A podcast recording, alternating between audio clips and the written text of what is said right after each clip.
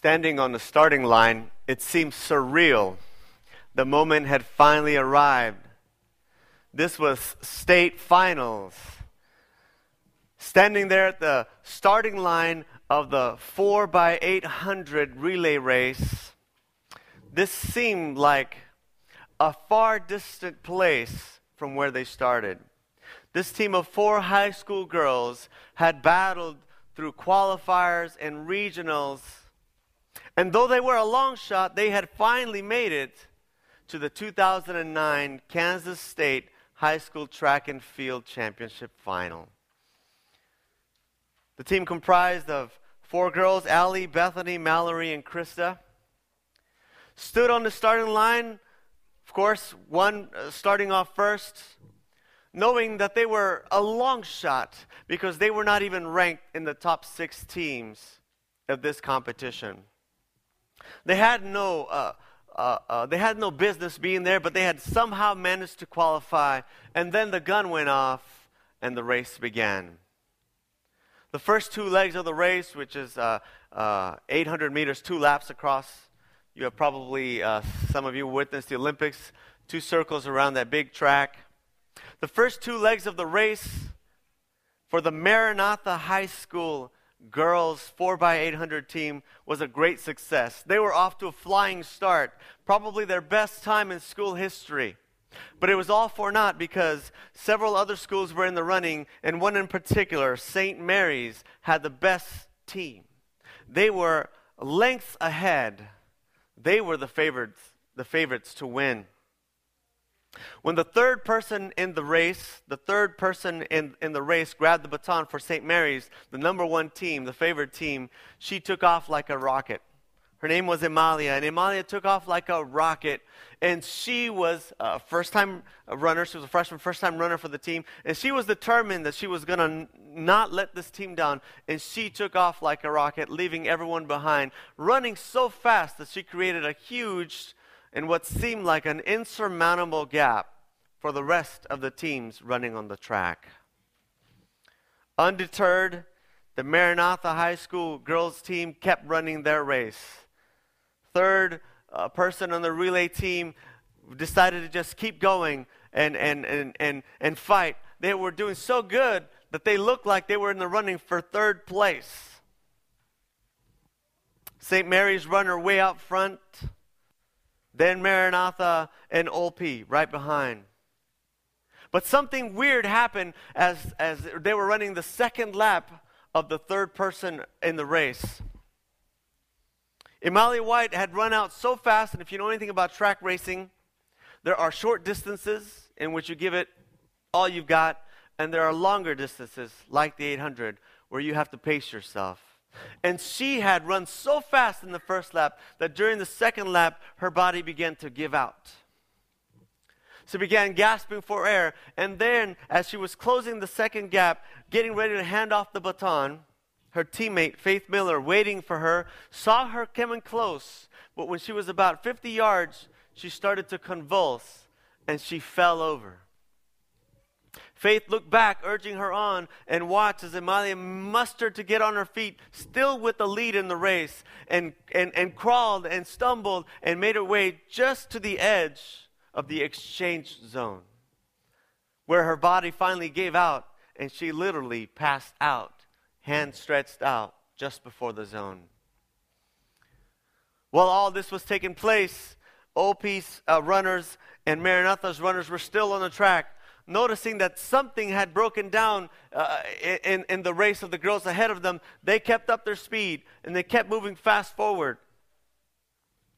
Faith Miller, realizing that something had gone wrong, went back to the edge of the exchange zone and she reached over across and grabbed the baton from her uh, almost unconscious teammate.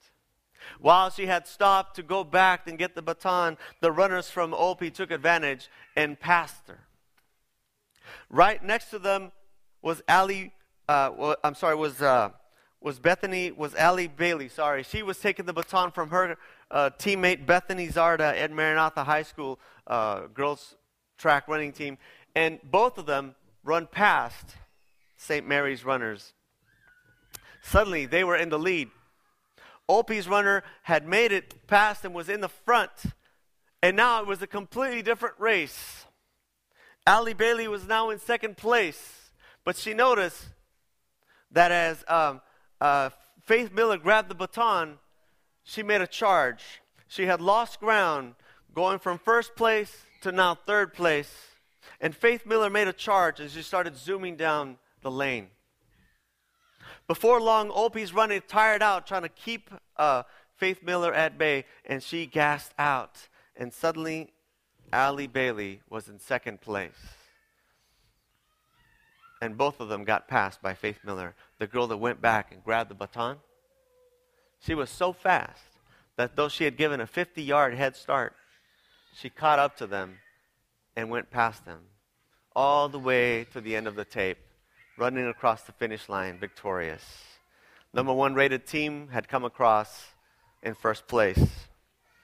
Olpe's runner had tired out, which means that Allie Bailey had placed the best finish of her life, second place at state finals. It seemed like an unlikely story because they were not even ranked. They weren't even supposed to be here. But somehow, in all this commotion, uh, they had managed to get second place. The judges conferred, their scores were being posted, the girls were ready to be congratulated. And just uh, some 30 minutes later, when they were getting ready to announce on the podium as uh, teammates were gathered together to stand up on the podium to receive their gold medals, St. Mary's runners ready to stand up on the top level and receive their gold medal, and Maranatha's runners happily uh, waiting for their silver. Something even stranger took place. The judges conferred, and they announced that during the exchange of St. Mary's runners, when Faith Miller had gone back to get the baton from her passed out teammate, her toe stepped across the white line of the exchange zone, and they were now disqualified. Suddenly, the favorites, first place, were out of the race, which meant that Allie Bailey, Bethany Zarda, Mallory Keith, and Krista Courtney were now the gold medal winners. From last all the way to first. An amazing story, an American story, one that we love because we have uh, right here in these high school girls the American dream. How if you hang in there and if you fight and you take advantage of every opportunity that's laid before you, you can make it from last all the way to first. And there they were suddenly being thrust onto the top of the podium and given gold medals. 2009 Kansas State Track High School 4x800 Girls Champions. I know it's a mouthful. They were excited. I mean, uh, this is what uh, athletes dream of. You know, that day where thousands of people are watching and you get to put on that gold medal. They were thrilled. And this was a win for the ages, for their high school, for uh, their city, for their family, and for the friends, and for everyone who witnessed how, though they were uh, um, certainly uh, not deserving, certainly because they were not the fastest runners, but though they had uh, been outclassed by Faith Miller and how quickly she had caught up and passed them, they hung in there. They stayed persistent. And the odds completely against them, somehow they had managed to get up on the podium. It's a story and the type of story that we like to hear here in North America because we love listening to stories and the ideas that you can make it from nothing to something, from last to first, from rags to riches. It's the essence of the American dream. Sometimes we don't necessarily care how you get there as long as you get there. These girls were now standing on the podium receiving their gold medals. This was the moment of their life. It's an American story, an American dream. Fight hard, hang in there, take advantage of whatever opportunity, even if it's someone else's loss, step forward and claim your gold. I think that James and John would have fit perfectly in our society, in our life here in California, in our American dream. Because I think James and John had exactly what it takes to be an American. Check out their story, if you would. Uh, Mark chapter 10, we'll pick up the story in verse um, 35. James and John were two disciples of Jesus, and as you can tell uh, as we read the story, I think they had some American in them. Yes, they're from the Middle East, but, but listen, listen to the story, and you'll see that they have some American roots in them. Uh, Mark chapter 10, if you don't bring a Bible, there should be one in the pew in front of you. I strongly encourage you to read the Bible. Make sure that uh, you read it for yourself, and don't just take my words for it. Uh, John, I mean uh, Mark chapter 10, verse 35. The Bible says that James and John, the sons of Zebedee, came to Jesus to ask him a question. Now, James and John had their place amongst the 12. These are the 12 uh, uh, that, that, were considered the inner circle of Jesus. He had 12 best friends, BFFs, if you want to call them, people that went with him wherever he went and uh, that he instructed and invested himself into. Now, James and John have some notoriety, but they're not the most important people in the group. The most prominent role is reserved for Peter, who had the biggest mouth and usually was all over the place. And we, we know the most about him. James and John are in the story, and we hear a little bit about them, but, but this, is, this is where we kind of catch a glimpse of their character and what they're like. So take a look. James and John, uh, sons of Zebedee, came to him, Jesus, and they said, We want to ask you a question. Now, just a little bit of backdrop. Just before this happened, Jesus had been training them, teaching them, preparing them that something big was going to go down. They were on their way to Jerusalem uh, this was probably their last journey to Jerusalem because they were headed towards the Passover and Jesus was going to be crucified, and he knew that. So he had been trying to warn them. And in the verses just before the story that we read, he explicitly says, The Son of Man is going to be crucified, the Son of Man is going to be killed. So you guys need to be prepared for what's going to take place. And it seems that James and John kind of captured a little bit of the situation and they said to themselves, Something's going down.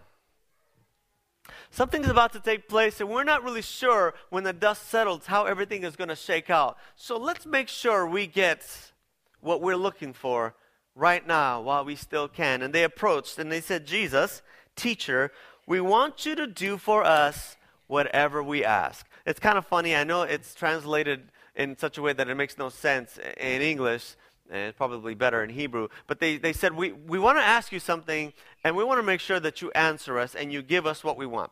Now, here's the first clue, because to me, that sounds like a very, well, a very American prayer.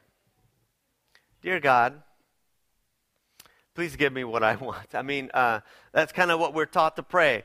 Dear God, please do this for me and make sure I get this and, and give me this and give me that and I want this and I want that. Help me out through this situation. In Jesus' name, amen. But they were pretty bold. They said, before we tell you what we want, we want some guarantees that you're going to give us whatever we ask. Parents, have your kids ever come up to you with that kind of request? I want to ask you something, but before, I, I want to, promise me you'll say yes. Parents, have your kids ever do that? Promise me you'll say yes before I ask. What is, what's your question? No, promise you're going to say yes. Or the other one that's similar to it, well, before I tell you, promise me you're not going to get mad. I like that one. Promise me you're not going to get mad. what? You know, uh, they're pretty bold. Before we ask you, we want you to give us some assurances that you're going to give us whatever you're going to do for us whatever we ask. And Jesus said, "What is it that you want from me? What do you want from me?" It's not different from what Jesus might say to you if you had the opportunity to see him face to face. He might ask you the same question. What are you looking for? Well, you're here. I'm here. What do you really want? Jesus said to James and John, What do you want me to do for you? And they replied, with, with what I would picture a big smile on their face, chest out, you know, a, a, a smug grin, saying, Look, let one of us sit at your right hand and let the other one sit at your left when you come in your glory.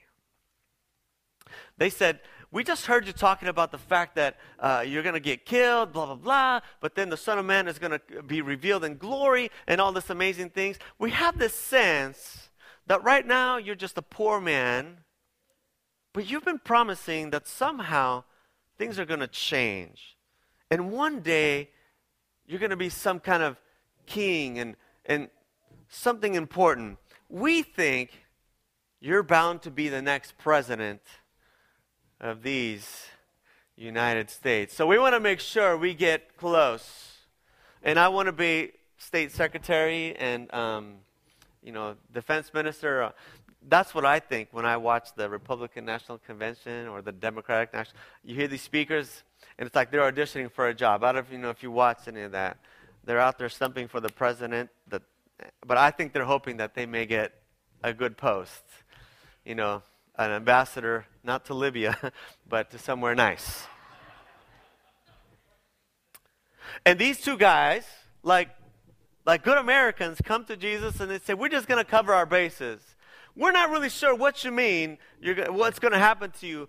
But just in case it's true, and you do in fact become something big, just in case you actually do get some glory, we want to make sure that one of us is on your right and one of us is on your left. Meaning, we want to be right there. We want to ride your coattails. We want you to guarantee us a spot when you're in power. And Jesus responds by saying, I don't think you know what you're asking for. This is verse 38. You don't know what you're asking. Can you drink the cup that I drink or be baptized with the baptism that I'm baptized with? Jesus responds in a way that challenges the intent of their heart because he, he understands that they don't know what Jesus is about and what he's about to do. What Jesus was saying that was going to happen to him was not at all what they thought was going to happen to him. They thought he was going to somehow shoot up in popularity and take political power and have financial success, political success, social success, and they wanted to be right there with him. So they said, We want to we, we want to go with you. We want to be right next to you. We want to be there. And Jesus says, I don't think you understand what I'm about to go through. The cup that I drink is an expression for what is going to happen to me. The baptism that I am baptized with is a, a, is, is a symbol of what he was going to submit himself to. And they didn't understand. Jesus says, Can you drink the cup that I drink or be baptized with the baptism? And they answered, Oh, yeah. Yes, we can. Yes, we can. Nobody caught that. Thank you. Just one. You guys are not political at all, right? You're not voting Democrats or Republicans in here. Okay. Anyway, we move on. Uh, they said, Yes, we can. Jesus says, Do you even understand what's going to happen to me? And you want to ride this out with me? Are you sure that's what you want? And they said, You know we want that. You know we can do it. Jesus says, Fine then. You will drink the cup that I drink and be baptized, but to sit at my right or my left is not for me to grant. These places belong to those for whom they have been prepared. He gives them a riddle, which of course they don't understand. And then, here's what happens next the other disciples get wind that James and John had kind of saddled up to Jesus and said, Hey, psst, by the way, before anyone else claims we want dibs, we want to ride shotgun, we want dibs if something good happens to you, we want to be in on the ground floor. We want to be right there. If in fact glorious things come your way, we want to be right there with you. And the other 10 heard that James and John had uh, been so bold, and the Bible tells us they became indignant. That's a nice way of saying they got really, really mad. They were upset. And they got upset not because James and John had asked for this. You know why they got upset? Because they beat him to it. They beat him to the punch. They got upset that James and John actually had the audacity to ask Jesus for what the rest of them actually wanted. And they became indignant. And then Jesus gets them together, verse 42, and says, You know, he's looking at them, understanding their argument, and then he, and he tells this story. He says, You know that those who are regarded as rulers of the Gentiles lord it over them and their high officials exercise authority over them. But I don't want it to be this way with you. Instead, whoever wants to become great among you must first be your servant, and whoever wants to be first must be the slave of all. For even the Son of Man did not come to be served, but to serve, Jesus calls his disciples together, and then he calls out inside of them something that Jesus saw as a tremendous detriment to his kingdom, but something that is very prevalent and something that we even celebrate in our culture the me first mentality. In our culture, in our day and age, whether we're in religious circles or not religious circles, uh, there's, a, there's an idea that pervades that says that I am the most important, and that my wishes, preferences, and my success is that what I have to be concerned with most of all. And so we applaud people who manage to somehow claw their way through life, even if it's at the expense of others. And we applaud people who somehow can manage to make it from rags to riches on luck or, or on, on cheating? Whatever it takes, we applaud people who somehow manage to make it to the top. We don't care how they get there. We just care that they're at the top because we celebrate a me first mentality.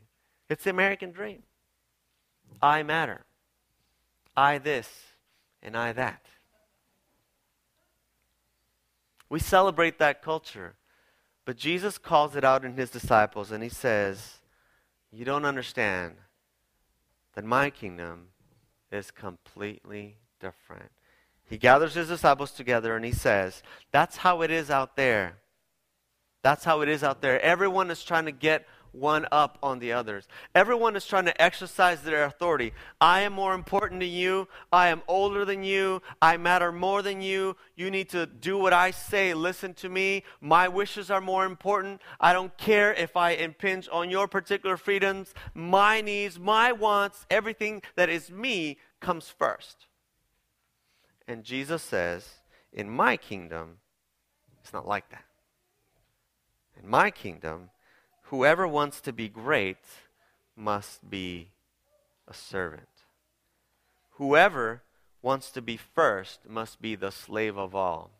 Now, let me translate that concept there, slave of all, because we don't have slavery. But being the slave of all means that everyone else gets to go before you. Everyone else's needs, wants, or whatever their desires are come before yours. Jesus says, In my kingdom, Whoever wants to be first must be last. Now, why does that matter to you and me? It's actually really important because I think that in some ways, though we believe in God and believe in the principles and read our Bible, we have been lulled into accepting the prevailing wisdom in our culture. That it is I and my wants and needs that have to come before I do something for somebody else. I'm looking to make sure that I get filled before I am concerned with someone else's hunger. I'm looking to make sure that I am pleased before I am concerned with someone else's comfort. Yes, sometimes we might give our children this position. We might want to make them happy, but it's still a very selfish position because they are my children rather than someone else's children. And we have been suckered into believing that it is okay for us to live out that philosophy. We do it in church as well. We come in and we're concerned that the church and the musicians are playing music that I like, that make me happy or make me feel like I've been in a worshipful place before I am concerned with how someone else might interpret that or whether or not it benefits somebody else. We are driven by a me first mentality. And Jesus says, that's not at all what my kingdom is about. Because in my kingdom, the one who wishes to be great must first be a servant. You know what a servant is? You know what a servant does? Serves. Yeah, thank you. Appreciate that. Yes, a servant serves. A servant gives and does for others. Someone who does for himself is not a servant. A servant is someone who does for others. And Jesus says here, you must, if you want to be great, if you want to be first, you must be a servant to all.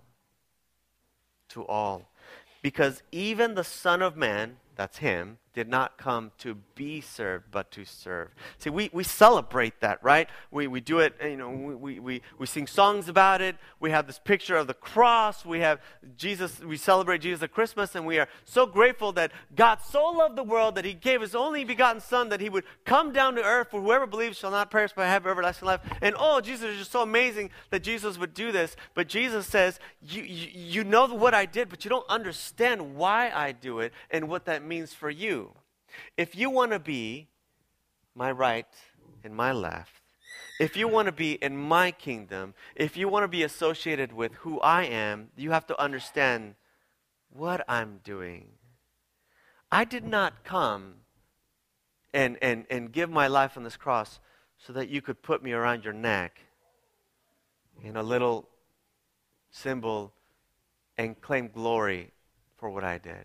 I did not come just so that you could shout my name and say, Oh, hail the power of Jesus' name. I did not come to be glorified, for the Son of Man did not come to be served, but to serve. Did you get that? Jesus says, I came to do something for you. In my kingdom, this is what we're asking for.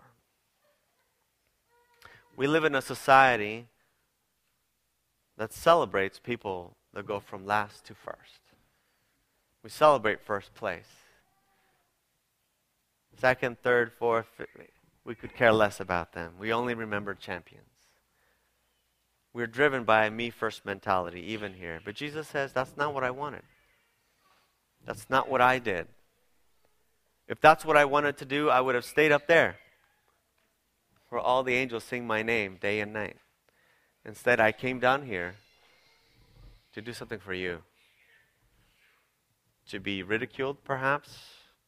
To be put down, yes, to be humiliated. Because I wanted to do something for you. And if you're going to be part of my kingdom, that's how we do it. Jesus says, if you want to be great, you must first be a slave of all. Why is this important to us? I'm going to tell you. We are, obviously, as you know, you've heard, we're participating in a. Uh, a month of emphasis on servanthood because I have found it strange, even in my own life, that we can talk about these things so eloquently and sing about them, but then have nothing to actually back it up. And so I want to challenge myself and use the church that we start living by this principle instead of just saying the principle. And so we have issued a challenge for you to participate with us in uh, joining with uh, Feeding America and, and raising awareness for those that are hungry and are, and right here, not across the world, but right here in San Diego County, and, and to, and to uh, donate food and donate of your time. So we're asking you to sign up after church. Susanna's going to be there, and you can sign up to volunteer because we want you to get a sense of what Jesus means. To so stop thinking about yourself for a minute and start thinking about others first.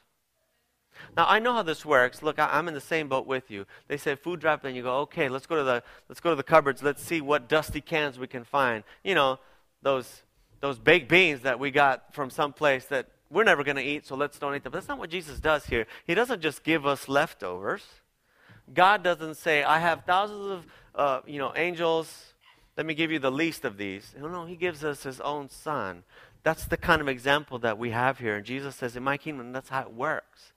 You've got to put others before yourself. You've got to go from first to last. That's what really makes the difference. That's how it matters. I was telling my teenagers about some of our projects, and I said, uh, We're doing a one day mission trip uh, at the end of this month, and I explained what we'd be doing. We're going to be going out and helping uh, clean up the community. And one of my teens said, Why would we want to do that? And the answer is yes according to our prevailing philosophy, there's no reason for us to give up of our time. But there is a reason. It's Jesus Christ who says, if you want to be great, you've got to serve. We want to develop a servant's heart. That means learning to put yourself behind and let others' needs and others' challenges be what drives you. So Jesus says, be a slave to all. This is why we do it. This is why so Allie, Bethany, and Mallory, Krista were on the stand receiving their gold medals. But something happened even stranger than all that had been a prelude. as the girls from the Maranatha High School track team received their gold medals, and as they looked, they huddled with each other right on the podium. And as they were talking, uh, the girls from Beth, uh, from uh, St. Mary's, they were bawling. They thought they were in first place, but they had just been disqualified. They were just off the stage, crying and bawling, uh, blaming each other for what had happened. And then these four girls did something really unusual in high school athletics. They stepped off the podium, took off their gold medals, and pressed them in the hands of St. Mary's athletes, those that had just been disqualified. Parents, coaches, news reporters from the local paper were wondering what was going on, and they approached the girls and said, Why would you give up your gold medals? You won them fair and square. And the girls said, It's not really important if you win, it's how well you run. And they ran faster and better than us. They deserve the win. They gave up their gold medals. Not concerned with being necessarily in first place, but doing their best. The funny thing is, that spirit is so rare in our culture, but it shouldn't be rare here amongst us. This is what should define us as a church and as a people. That we are not concerned with whether or not my needs are met, whether or not I'm being made happy, but whether we are meeting the needs of others. And you know what, friends and family? It's really not that hard. Four year old Hannah was volunteering with her mom at a soup kitchen. Her mom brought her along. Part of their church was out there at a soup kitchen, and four year old Hannah was helping her mama serve some soup. As a man was passing by uh, to get his, his bowl of soup, Hannah noticed that his toes were sticking out of his very worn shoes. She noticed that his toes were sticking out because there was no socks to cover them. And she said to her mom, Mom, his toes must be cold. Why doesn't he have any socks? Her mom said, You know, sweetie, sometimes people are poor and socks get worn down and they just don't have enough. But he's cold, she protested. Her mom said, I know, and that's why we're trying to give him some soup. Hannah looked down at her feet and saw her little pink socks, and she said to her mom, But I have pinks, I have socks. Can I give mine to him? Obviously, her size didn't fit his feet. But little four year old Hannah and her mom began a project called Hannah's Socks. Google it, find their webpage. Together, they've created a nonprofit and they have uh, uh, gathered 45,000 socks to date for um, people that are homeless and in need of socks. Why? Because you know what? Little kids don't see roadblocks, they only see opportunities. And God wants us to have that same kind of spirit. God wants us to see needs and say, well, I, I'm not sure that I can do everything, but I can do something. Yes, we're not going to cure hunger in San Diego, but we could do something. I can give of my time and of my resources. I can, if at least for one day this month, put myself in the back seat and let someone else drive what I do. That's the spirit, Jesus says. That's the spirit. If you want to be first, you've got to be last. You've got to be a servant. And I'm challenging you and myself not to be driven by that me first mentality, but to be driven by the words of Jesus Christ. Whoever wants to be first must be a servant.